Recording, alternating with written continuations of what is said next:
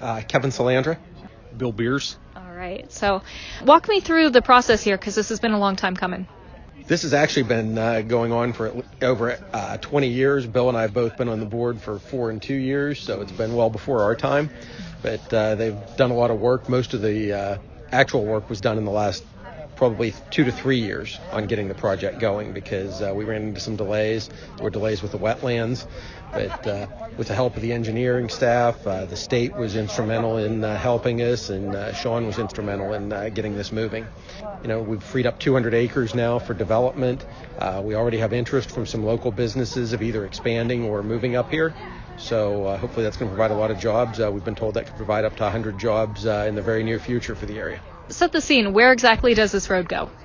This road will actually go right around, all the way around towards like Buck's Pizza, the FedEx complex back there. Uh, that's what the big thing was is we needed to get it interconnected. So we had a, a way right around instead of turning everything around for traffic, which was inter- instrumental mm-hmm. in the long run here for growth. I can see down the road. Hopefully, we get this filled up here yeah. in the next several years. Hopefully. Well, give me a sense of why should we why should the average person be excited about this?